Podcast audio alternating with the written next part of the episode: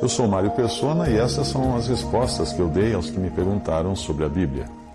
Você escreveu dizendo que uma pessoa salva por Cristo poderia perder a salvação. Uh, você disse o seguinte, abre aspas, a doutrina de que uma vez salvo, sempre salvo é antibíblica. Do contrário, eu poderia negar a fé quando bem entendesse. Fecha aspas.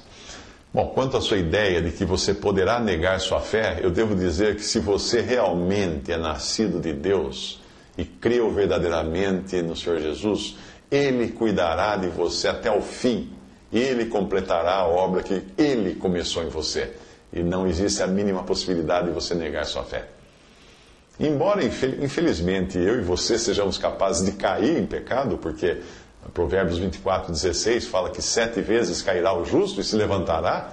Nós podemos descansar na certeza de que o Deus de toda graça, que em Cristo Jesus vos chamou à sua eterna glória, depois de haver despadecido um pouco, Ele mesmo vos aperfeiçoará, confirmará, fortificará e fortalecerá. Escreve Pedro na sua primeira epístola, capítulo 5, versículo 10.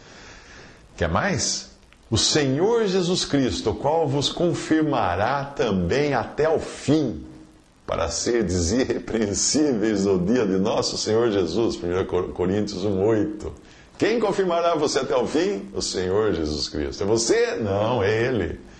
Mas, tendo por certo isto mesmo, que aquele que em vós começou a boa obra, a aperfeiçoará até o dia de Jesus Cristo. Filipenses 1,6.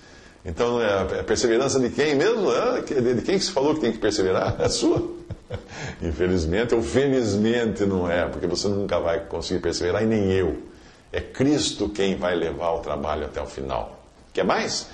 Para que sejais irrepreensíveis em santidade diante de nosso Deus e Pai, na vinda de nosso Senhor Jesus Cristo com todos os seus santos. 1 Tessalonicenses 3, 13.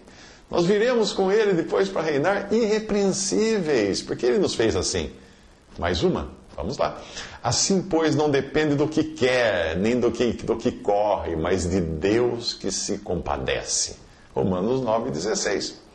Quando nós entendemos que não apenas a nossa salvação depende de Deus, mas também a manutenção dessa salvação depende dele, ah, nós podemos descansar, sabendo que Ele nos fará completar a nossa jornada aqui. Deus fará isso. Ao contrário do que muitos pensam, isto não nos leva a tratar levianamente o pecado, mas faz aumentar o sentimento de responsabilidade genuína.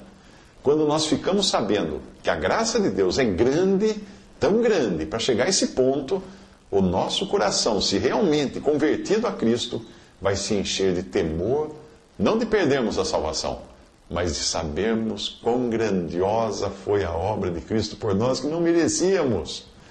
Um verdadeiro crente nunca perderá sua salvação. Deus vai providenciar para que nada e nem ninguém possa tirá-lo das mãos do Pai.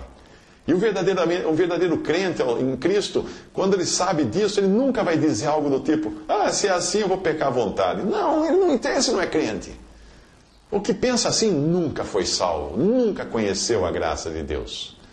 Imagine um filho a quem um pai amoroso fala: Filho, eu vou te dar a senha da minha conta bancária, porque quando você precisar de algum dinheiro, você pode retirar. Imagine esse filho falar assim: opa, então agora eu vou torrar tudo que meu pai tem na conta. Não é esse o sentimento. Um verdadeiro, um verdadeiro salvo por Cristo vai valorizar o que Deus fez por ele, o que Cristo sofreu por ele na cruz. E vai falar: Senhor, eu quero te servir, eu quero andar nos teus passos, Senhor Jesus.